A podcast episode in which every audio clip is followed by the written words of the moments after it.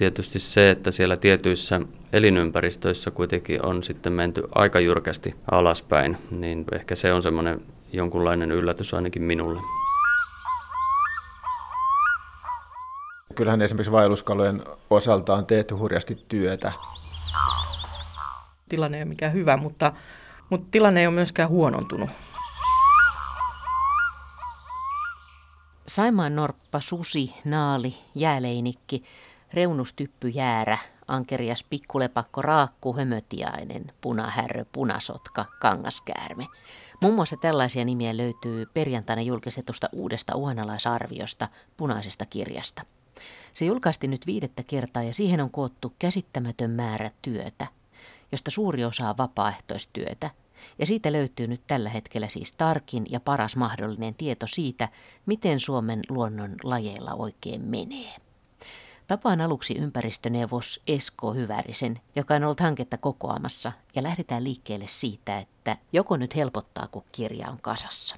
No siinä mielessä tietysti olo on helpottunut, että työ on tehty, joka on ollut siis valtava työ. Työ ja on nyt sitten kansissa, mutta tulokset nyt ei välttämättä sitä helpotusta kuitenkaan tuonut. Pystyykö sitä sanoa, että kuinka monta maastotuntia tai kuinka monta vapaaehtoista on ollut tätä tekemässä? Sitä varmaan pystyisi arvioimaan, jos sitä yrittäisi arvioida, mutta sitä arviota ei ole tehty. Mutta tässä itse arviointityössä on nyt ollut mukana semmoinen 170 asiantuntijaa, joista aika iso osa on ollut vapaaehtoispohjalta. Mutta sitten tämä työ tietysti perustuu valtavaan määrään aineistoja, joita on kerätty eri seurannoissa ja eri harrastajien toimesta, jotka on sitten saatettu meidän käyttöömme ja se, se työ, mikä siellä on tehty kentällä sitten eri linnustoseurannoissa, metsästäjien riistakolmiolaskennoissa ja niin edelleen, jotka on tässä hyödynnettyjä aineistoja, niin niissä on tietysti valtava määrä vapaaehtoistyötä.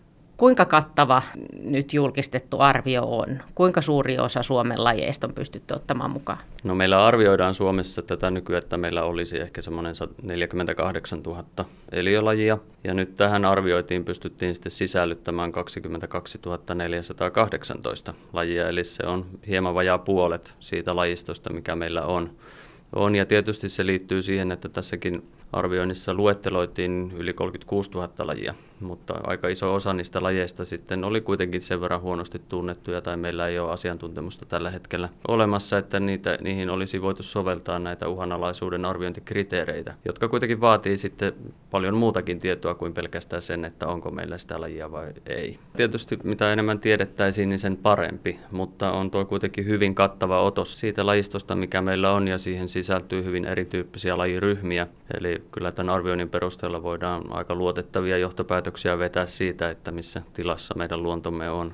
Miltä sitten vaikuttaa? Siis edellinen raportti ilmestyi yhdeksän vuotta sitten ja nyt on sitten tämän uuden arvion julkistuksen aika ja mitä se kertoo Suomen luonnon eliölajien tilasta?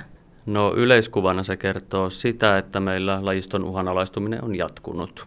Eli ei ole onnistuttu tavoitteessa pysäyttää luonnon monimuotoisuuden köyhtyminen vuoteen 2020 mennessä. Toki aikaa vielä on hieman, mutta, mutta tuota, eipä se taida riittää. Eli jos niin kuin näitä päätuloksia katsoo siitä näkökulmasta, että kuinka suuri osuus meidän arvioiduista lajeista on uhanalaisia, niin nyt se lukema on 11,9 prosenttia, kun vuonna 2010 se oli 10,5 prosenttia. Eli siitä näkökulmasta uhanalaistuminen on lisääntynyt, mutta aineistoa on paljon ja sitä, jos sitä pilkotaan, niin sitten nähdään, että siellä on kuitenkin hieman erilaisia kehityskulkuja eri lajiryhmissä tai eri elinympäristöissä, mutta missään ei oikeastaan niin kuin ole tämmöistä kokonaisuutena positiiviseen päin menevää muutosta. Että toki on lajeja, jotka on elpynyt ja sitten toisaalta lajeja, jotka on mennyt heikompaan suuntaan ja valitettavasti niitä heikompaan suuntaan meneviä on selvästi enemmän. Minkälaisia trendejä sieltä löytyy? Miten nisäkkäät pärjää, miten linnut, hyönteiset, kasvit?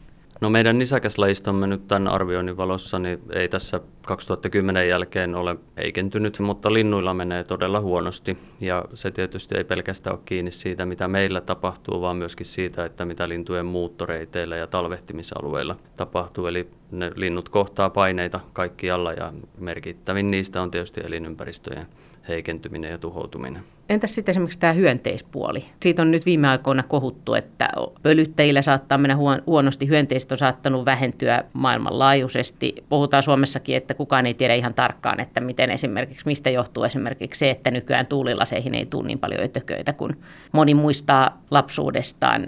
Mitä tämä raportti kertoo meidän ötökkäkannasta? No tähän oikeastaan liittyy kaksi semmoista erilaista lähestymistapaa. Toinen on tämä hyönteisten määrä ja toinen on lajien määrä ja niiden esiintyminen. Ja valitettavasti meillä Suomessa ei ole oikeastaan sen tyyppisiä seurantoja, mistä me suoraan päästäisiin kiinni siihen, mikä se hyönteisten määrän muutos on. Eli nyt kun esimerkiksi linnuissa tiedetään aika hyvin kannanmuutoksia, niin pystytään näkemään, että, että yleisilläkin lajeilla, joita siis edelleen on yleisesti ja niiden laulua kuuluu nytkin tuolla keväällä, kun ulos menee, niin joka aamu aamu, mutta niiden kannat on kuitenkin romahtanut siitä, mitä ne on aiemmin ollut, eli kehityskulku on hyvin huolestuttava. Mutta oikeastaan minkään hyönteislajin kannalta me ei, näkökulmasta me ei päästä tämmöiseen tietoon käsiksi, vaan uhanalaisuusarviointikin perustuu enemmän siihen, että mitä muutoksia niiden lajien esiintymisessä on tapahtunut, onko hävinnyt esiintymispaikkoja, missä ne on aiemmin olleet ja onko esiintyminen siirtynyt johonkin muuhun suuntaan, vaikkapa vetäytynyt pohjoiseen ilmastonmuutoksen myötä ja niin edelleen, mutta niiden absoluuttisesta yksilömääristä me ei oikeastaan tiedetä juuri mitään. Yksi kysymys, mikä maailmalla paljon puhuttaa, on nämä pölyttäjät se on totta ja se on todella huolestuttavaa maailmanlaajuisesti, koska niillähän on aivan suora yhteys ruoantuotantoon ja ihmisen hyvinvointiin ja se on hyvin konkreettinen asia. Ja pölyttäjien väheneminen, niin se vaikuttaa vielä kaikkein voimakkaimmin siellä maailman köyhimmillä alueilla, missä ollaan suoraan riippuvaisia vaikkapa hedelmäntuotannosta ja niin edelleen. Mutta tuota, tämäkin on asia, josta me Suomessa ei taas tiedetä kovinkaan paljon. Meillä on viitteitä siitä tutkimuksista, että Suomessakin on pölyttäjävajetta, eli esimerkiksi pölytystä vaativien kasvien sadot eivät ole kasvaneet siinä määrin kuin niiden olisi pitänyt verrattuna tuulipölytteisiin kasveihin vaikkapa. Eli maatalouden menetelmien kehittymisen myötä niin satojen olisi pitänyt nousta enemmän kuin ne ovat nousseet, mutta se on vähän tämmöistä välillistä tietoa ja tarvittaisiin tietysti lisää tutkimusta siitäkin. Jos katsotaan kauttaaltaan, niin millä ryhmillä nyt on eniten heikentymistä kymmenen vuoden takaisesta tai yhdeksän vuoden takaisesta? Linnut on, joka tässä on tullutkin jo esille, niin yksi tämmöinen hyvin huolestuttava ryhmä. Sitten siellä on myöskin jäkälät, joissa uhanalaistuminen on lisääntynyt selvästi. Mutta sitten jos ajatellaan eri elinympäristöjen välillä, niin sieltä sitten meillä nousee nyt tunturipaljakat varsinkin esille. Eli siellä mennään aika jyrkästi huonompaan suuntaan. Samoin sitten suot ja kosteikot muuten on semmoinen elinympäristötyyppi, missä mennään vauhdilla huonompaan ja kalliot yhtenä ryhmänä myöskin, mutta se ennen kaikkea koskee kalkkikallioita eikä näitä meidän niin sanotusti tavallisempia kallioita. Eli kalkkikallioilla on se lajisto hyvin toisenlaista jos sä saisit Esko Hyvärinen päättää, niin mitä uhanalaisten lajien kannalta, niin mitkä olisi näitä ensisijaisia toimenpiteitä? No me tarvitsisimme tietysti toimia nyt kaikissa elinympäristöissä ja kun siellä toimitaan taloudellisin intressein tai luonnonvaroja hyödyntäen muuten, niin pitää kehittää sellaisia toimintatapoja, joilla luonto huomioidaan nykyistä paremmin. Eli isot volyymithan tietysti on siellä, missä toimitaan, ja metsätalous tietysti meillä Suomessa on se yksi keskeisimmistä. Eli Suomi on metsien maa ja metsälajistoa meillä on paljon ja siellä on myös runsaasti uhanalaisia lajeja. Nyt sitten ehkä semmoisena akuuttina asiana, mikä tässä arvioinnin tuloksista nousee esille, niin on nuo suot ja lintukosteikot, joihin kyllä nyt ehdottomasti tarvitaan lisää panostuksia. YK on luonnon monimuotoisuussopimuksen johtaja Kristiana Pasha Palmer vieraili täällä Suomessa ja hän puhui tästä luonnon monimuotoisuuskysymyksestä, niin hän puhui tästä monimuotoisuuden hupenemisesta, että se on vaatimattomasti kaikkien kriisien äiti. Se on niin kuin kaikkein isoin ongelma ja että voi olla maailmanlaajuisesti, että ehkä kolme, meillä on 30 vuotta aikaa ennen kuin jotkut ekosysteemit saattaa romahtaa. Tämä kuulostaa aika hurjalta. Kyllä, se kuulostaa hurjalta ja tietysti siinä ollaan kyllä nyt ihan oikeilla jäljellä tässä kommentissa. Eli meitähän on keskustelua hallinnut ilmastonmuutosasiat, joka tietysti on äärimmäisen merkittävä, mutta kyllä se niin kuin ihmisen pidempiaikaisen hyvinvoinnin kannalta huomattavasti merkittävämpi asia on biodiversiteetti ja sen köyhtyminen. Mutta nämä on tietysti myöskin yhteydessä toisiinsa, että kaikki ne tekijät, mitkä jo valmiiksi heikentää luonnon monimuotoisuutta, niin ilmastonmuutos on niin kuin vielä yksi tekijä siihen päälle mitä tavalliset ihmiset voi tehdä? Onko siitä hyötyä, jos perustaa takapihalleen niityn nurmikon sijaan tai tekee lahopuaitoja tai tekee ötökkähotelleja tai linnuille pönttöjä?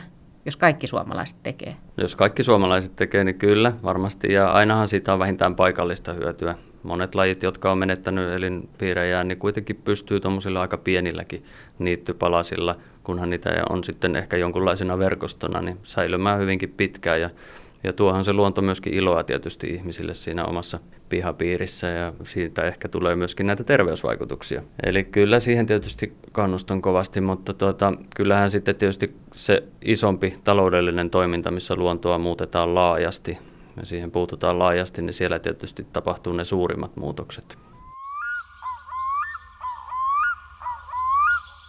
Uhanalaisuusluokkia useita, hävinnyt, äärimmäisen uhanalainen, erittäin uhanalainen, vaarantunut ja sitten erikseen silmällä pidettävä. Ne perustuvat kansainvälisen luonnonsuojeluliiton kriteereihin ja on aika arvattavaa, että kaikenlaisia eliölajeja on vaikea mahduttaa niihin. On pitkäikäisiä, lyhytikäisiä, nopeasti, hitaasti lisääntyviä, ihan paikallaan pysytteleviä tai sitten hyvin laajalla alueella liikkuvia, kuten monet muuttolinnut tai hämmästyttävä ankerias. Maailma on eri eliöille hyvinkin erilainen. Tuoreen uhanalaisarvion yleistrendi on siis se, että ikävä kyllä huonompaan suuntaan mennään ja erityisesti vaikkapa linnuilla menee hämmästyttävä heikosti. Toisaalta nisäkkäiden ja kalojen tilanteesta löytyy hyviäkin muutoksia. Tapaan molempien ryhmien uhanalaisarvioinnissa mukana olleet tutkijat. Juttelemme siitä, miten nisäkkäillä ja kaloilla tällä hetkellä Suomessa menee, ja vähän siitäkin, miten vaikeaa on selvitellä vaikkapa kalojen määriä tai nisäkkäiden, jotka piilottelevat, liikkuvat öisin ja ovat usein aika hiljaa. Suomen ympäristökeskuksen vanhempi tutkija Ullama ja Liukko, uusi uhanalaisarvio on nyt ilmestynyt. Sulla on varmaan ollut aika vauhdikkaita nämä viime päivät, koska sä oot ollut tässä koordinoimassa tätä nisäkäsosuutta. Mitäs, mitä tämä kertoo nisäkkäiden tilanteesta Suomessa tänä päivänä? Meillähän on edelleen uhanalaisia nisäkkäitä, että sinällään niin kuin tilanne ei ole mikään hyvä, mutta, mutta tilanne ei ole myöskään huonontunut. Siinä mielessä niin kuin jos vertaa vaikka lintuihin, jolla on ihan selvää, niin kun tilanne menee huonompaan suuntaan, niin että mihin tätä nyt sitten vertaa. Mutta huono asia on edelleen se kahdeksan kappaletta, että kaikkein huonoin tilanne on naalilla. Että oikeastaan huonompi ei voisi olla ilman, että laji häviää. Että se ei ole lisääntynyt enää 90-luvun jälkeen. Eli äärimmäisen uhanalainen. Sitten on erittäin uhanalaiset, eli se seuraava luokka, niin siellä on saimaannorppa, susi, ahma ja ripsisiippa. Sitten meillä on se vaarantunut, eli se alin uhanalaisuusluokka. Sie- siellä on sitten hilleri, kenttämyyrä, liito-orava, pikkulepakka on sitten se viimeinen. Puhutaan nyt tästä naalista, niin mikä se naalin ongelma on? Siis tämä naalin tilannehan on tiedetty pitkään ja sen puolesta on yritetty toimiikin, niin miksi ei vain tilanne parani? Kyllähän siinä on aika isona syynä mun käsittääkseni tulkittu ilmastonmuutosta, mutta ei siis välillisesti niin, että kettu pärjää pohjoisessa paremmin kuin aikaisemmin. Ja se taas kilpailee naalin kanssa. Se on sen verran isompi, isompi otus, että se, se niin kuin pomottaa sen ja tappaakin aika näppärästi. Miten tämä Saimaan norppa? Eikö sen tilanne ole vähän parantunut? Se oli tässä välillä äärimmäisen uhanalaisena. Et se on jo aiemmin laskettu sen luokkaa, mutta ei se niin paljon ole kuitenkaan, että tämä luokkaväli on niin kuin tiettyjen kriteerien mukaan laitettu. Ja kyllähän se on yksilömäärissä pikkuhiljaa menee, että kyllä se varmaan jossain vaiheessa, jos tämä jatkuu, niin, niin sitten menee seuraavaan luokkaan, mutta, mutta tota, ei näy vielä tässä arvioinnin luokituksessa muutosta. Tämähän on jotenkin lohdullista, että nisäkkäinen osalta tilanne ei ole koko ajan menemässä huonompaa suuntaan. On. Ihan jopa sanoisin, että jotain tehdään, esimerkiksi meidän riistalajeillakin, jotain tehdään ihan oikeaan suuntaan. Miten nisäkkäiden määriä yleensä arvioidaan Suomessa? Täällähän on aika erilaisia. Täällä on pientä ja isoa kaveria ja piilottelevaa, helpommin näkyvää. Ja sitten semmoisia, jotka on enemmän paikalla ja semmoisia, jotka muuttaa jopa, niin kuin vaikka nämä pikkulepakkoja sitten, lajeja, jotka liikkuu hyvin laajalla alueella. No tota, meillähän ei ole ollenkaan kaikki nisäkäslajit seurannassa. Et meillä seurataan niin kuin ehkä parhaiten sellaisia lajeja, jotka on metsästettäviä tai ylipäätään riistalajeja, koska siis heillä on sit omat syynsä seurata sitä kannan kehitystä ja velvoitteet siihen. Sitten meillä on nämä lajisuojelullisesti tärkeitä lajit tyyliin saimaannorppa ja naali ja tällaiset. Näitä seurataan. Pikkunisäkkäistäkin on jonkinlainen käsitys näistä niin kuin metsätuhoja aiheuttavista myyristä, mutta sitten se muu joukko, siinä ei voida käyttää niitä kriteerejä, joissa on yksilömäärä tai, tai kannan muutokset, vaan siellä käytetään sitten tämmöisiä esiintymis maantieteellisiä kriteerejä niiden kanssa. Mutta tämä on tällaista, mennään niin kuin parhaalla mahdollisella käytössä olevalla tiedolla, ja se ei aina ole mikään briljantti se tiedon taso, mutta... No mikä tämä Hillerin tilanne? Minkä, minkä takia Hilleri on vaarantunut? Tätähän on myös spekuloitu, että olisi tämmöinen muinaisen lämpökauden laji, joka on nyt sitten niin kuin ihan luontaisestikin vähenemässä. Toisaalta tämä on tämmöinen maatalousalueiden siistiytymisen vuoksi kärsinyt laji, eli siellä ei enää löydy kaikkea kivaa syötävää, kun ei ole tunkijoita ja pellot on ojitettu ja kaikki muu tällainen. Että, ja se on myös sellainen, että kun sitä ei varsinaisesti metsästetä, se tulee minkin, minkin pyynnin sivusaalina, että, että se on oikeastaan niin kuin sen sivusaalistietojen varassa tämä meidän niin kuin käsitys Hillerin niin kuin levinneisyydestä tai runsaudesta tai muusta, mutta että se on kuitenkin aika, niin kuin se alue on ollut pienenemään päin ja eikä niitä yksilöitäkään kovin montaa ole. Ja lepakot on varmaan, lepakoista tiedetään muutenkin hyvin vähän, niin lepakoiden uhanalaisuus ja tämä ripsisiipa ja pikkulepakon tilanne on varmaan myös aika hankalasti määritettävissä. On joo. Et niissä oikeastaan pikkulepakosta on löytynyt lisääntymiskolonioita Suomessa. Eli se on niin kuin Suomessa lisääntyvä. On se, sit... niin se on niin kuin kriteeri tässä nisäkkäissä vai? Niin, joo. Eli se on niin kuin meidän, meidän lajistoa. Mehän ei tiedetä, oliko tämä nyt tämmöistä satunnaista tämä lisääntyminen vai onko niitä enemmänkin, mutta niitä löytöjä on mun käsittääkseni kaksi, ellei juuri nyt tässä ihan viime aikoina on löytynyt lisää, mutta siis puhutaan niin kuin yhden käden sormilla mutta niitä on näin vähän, niin silloin se niin kun, siitä se luokitus tulee. Ripsisiipa on taas, itse asiassa ripsisiipasta ei ole löytynyt yhtään lisääntymiskoloniaa, mutta kun niitä löytyy talvehtivana meillä, niin se oletus on, että jos täällä on semmoista porukkaa, joka on täällä ympäri vuoden, niin kai niiden täytyy lisääntyäkin, mutta että ei ole vaan onnistunut vielä löytymään tällaista. Lepakoista todella se tietämys nyt vasta lisääntyy kovaa vauhtia. Sanotaan tässä 2000-luvun aikana se on ampassut silleen, kun ihan katsoo noiden havaintojen määriä, niin noiden laitteiden niin kuin myötä on harrastuneisuuskin lisääntynyt ja tutkimus ja kaikki muu tällainen onko tämä, että Suomen nisäkkäillä ei mene niin huonosti tai että täällä on myös näitä positiivisia tarinoita, niin johtuuko se onnistuneista suojeluhankkeista, ihmisten näiden lajien arvostuksesta, että niiden eteen on haluttu tehdä töitä? Johtuuko se siitä, että nisäkkäät on monet aika fiksuja ja sopeutuvaisia vai, vai mistä, jostain ihan muusta? Sä annot ihan kivan, kivan vastauksen. Mutta jos ajatellaan, nyt ei enää ole uhanalaisena saukko, niin se, se voisin sanoa, että se on aika pitkälti sen, niin kuin sen suojelutyötä, tai on, onko se suojelutyötä, jos ei enää metsästetä. Mutta ikään kuin, niin kuin, että sitä kantaa on niin kuin tietoisesti huolehdittu, e, eikä siihen ei saada pyyntilupia nyt ikään kuin kalaviljelylaitoksille. Ja se on nyt runsastunut silleen, että, että se on nyt niin kuin ihan hyvässä tilassa. Tietysti mä en tiedä, millä, kuinka paljon sitten joku vesistöjen tilojen parantaminen, parantuminen tai mahdollisesti joidenkin pitoisuuksien kaiken maailman PCP sun muut oli runsaapia joskus tai pitoisuudet korkeampia. Että, mutta et ei, ei siitä nyt ole mitään varmaa tietoa, mutta, että, mutta niin kuin sanottu, ja siis jos puhutaan Saimaan Norpasta, niin tietysti me ei voida sille niin kuin ilmastonmuutokselle ja jäätilanteelle yhtään mitään, mutta tälle lumitilanteelle on nyt keksitty tällainen ratkaisu, eli näiden lumipesien kolaaminen. Et niin kauan kuin siellä on jäätä, niin siitä pystytään vielä sitä lunta raapimaan sieltä jostain. Eli voidaan ajatella, että esimerkiksi Saimaan Norpan tilanteessa niin näkyy tämä monien ihmisten rakkaus ja, ja vapaaehtoistyö Norpan hyväksi. Joo, musta se on ollut hienoa, että siellä löytyy mun käsittääkseni ihan silleen niin kuin runsaasti väkeä, jotka on valmiita tekemään niitä pesiä. Kalatutkija Ari Saura, sä oot ollut tässä kalatyöryhmässä mukana. Miltä vaikuttaa tilanne nyt, kun tämä punainen kirja on julkistettu, niin minkälainen on kalojen tilanne Suomessa? No siellähän on sekä positiivista kehitystä tämän uhanalaisuuden suhteen, sitten myös on vähän takapakkia joissain asioissa menty, mutta että sanoisin, että ehkä noin yleisvaikutelma on se, että ollaan menty hieman parempaan päin kyllä. Kyllähän esimerkiksi vaelluskalojen osalta on tehty hurjasti työtä. Et jos ajatellaan esimerkiksi tämmöisiä meritaimille tehtyjä kutualueiden kunnostuksia ja patojen purkuja ja kalateiden rakentamista, niin kyllähän ne on osiltaan edesauttanut sitten tämmöistä myönteistä kehitystä. Eikö se aika lohdullista, että sillä tekemisellä oikeasti on vaikutusta niin, että se näkyy näissä tuloksissa?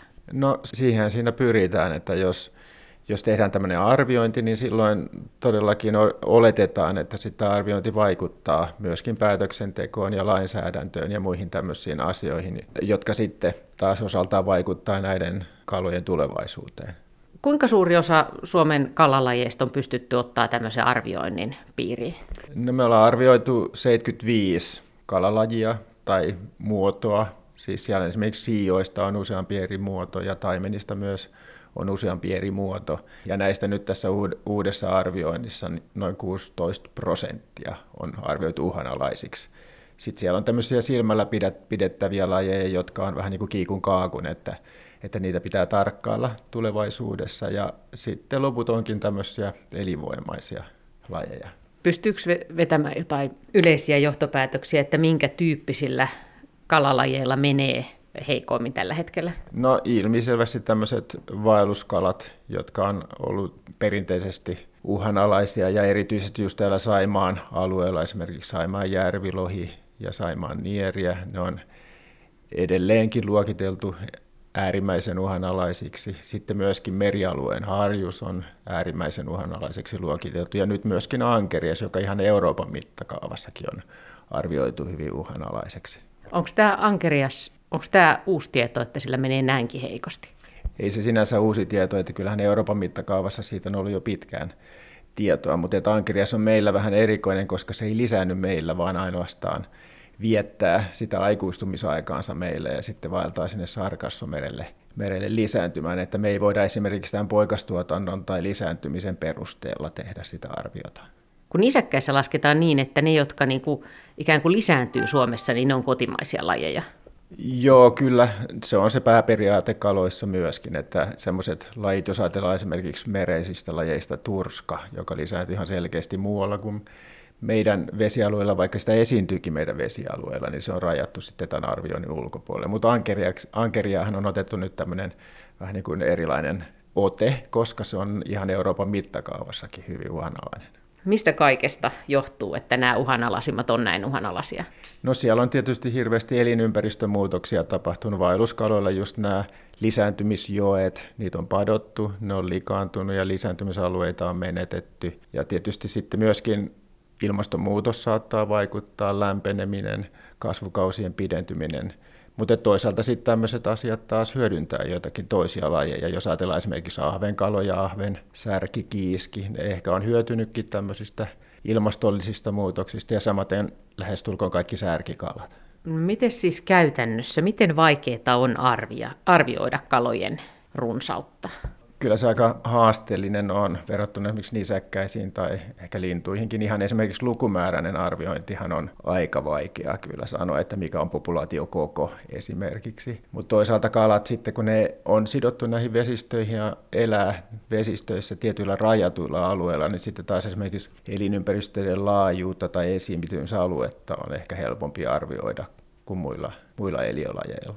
Perustuuko nämä arviot aina siihen, mitä saadaan niin kuin saaliiksi? Ei välttämättä. Arvioinnissahan käytetään tämmöistä muutosta, mikä on tapahtunut edellisen kymmenen vuoden aikana ja se muutoshan on voinut tapahtua esimerkiksi yksilömäärissä, mutta useinhan kaloilla kalan saalis on aika tärkeä tämmöinen määrän arviointi. Mutta sitten voidaan myöskin arvioida tätä lisääntymiskyvyn muutosta tai esimerkiksi lisääntymisalueiden häviämistä tai lisääntymistä. Että on siinä monia muitakin kriteerejä kuin pelkästään tämä saalis. No mutta onko tässä semmoista riskiä, että semmoiset pienet kaverit, joita, joita kukaan ei halua syödä, niin niistä tiedetään sitten vähemmän kuin näistä, joita käytetään kuin ruuaksi?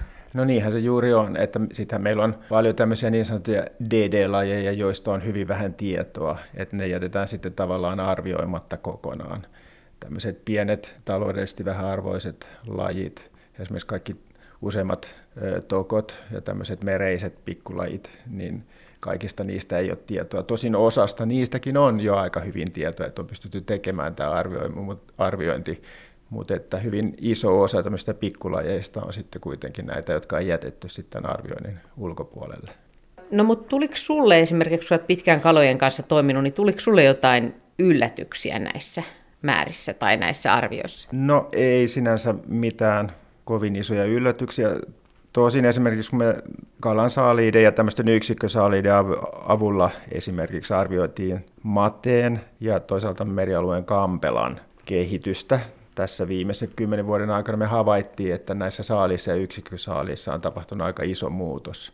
Ja sen perusteella me nostettiin sitten Made ja Kampela tähän silmällä pidettäviin joukkoihin. Aikaisemmin on ollut elinvoimaisia. Että tämmöisiä asioita on saatu sieltä saalistilastosta kyllä esille. No mikäs niillä on ongelmana? Mä olettaisin, että esimerkiksi Suomenlahden alueella niin pohjien laatu ja pohjien haapettomuus ja tämmöinen rehevöityminen vaikeuttaa tämmöisten pohjalla elävien kalojen sekä lisääntymistä että ihan oleskelua. Että jos on hapettomia pohjia, niin tietysti karttaa semmoisia alueita ja se on saattanut vaikuttaa sitten tähän kalojen käyttäytymiseen ja sitten saaliksi joutumiseen. Mitä tämän perusteella tai mitä yleisesti, niin mitkä olisi parhaita tapoja, miten uhanalaisten kalojen tilannetta voi auttaa?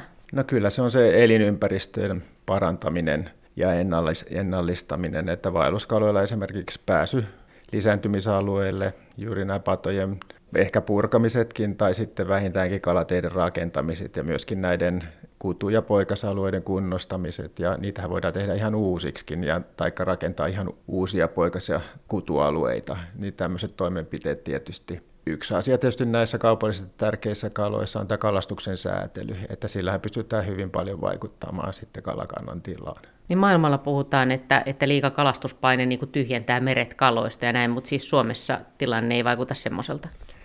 No kyllä se saattaa joidenkin kalojen osalta, se, tämä esimerkiksi tämä meritaimenen edellinen arvio, joka oli luokassa äärimmäisen uhanalainen luonnonvaraisen meritaimenen luokitus, niin se on vaikuttanut ihan meidän kalastuslainsäädäntöön ja kalastuksen säätelyyn, pyyntimittoihin ja rauhoitukseen, että tällä hetkellä esimerkiksi tämmöinen luonnonvarainen meritaimen, joka elää meressä, se on täysin rauhoitettu ja se erotetaan istutettavista ja kalastuksen tarpeisiin istutetuista meritaimenista sillä, että nämä istukkaat on rasvaeväleikattuja. Ja tällä tavalla tämä arviointihan on vaikuttanut siis aika laajastikin tähän koko säätelyyn ja kalastuksen meritaimenen osalta ja monien muidenkin uhanalaisten lajien osalta.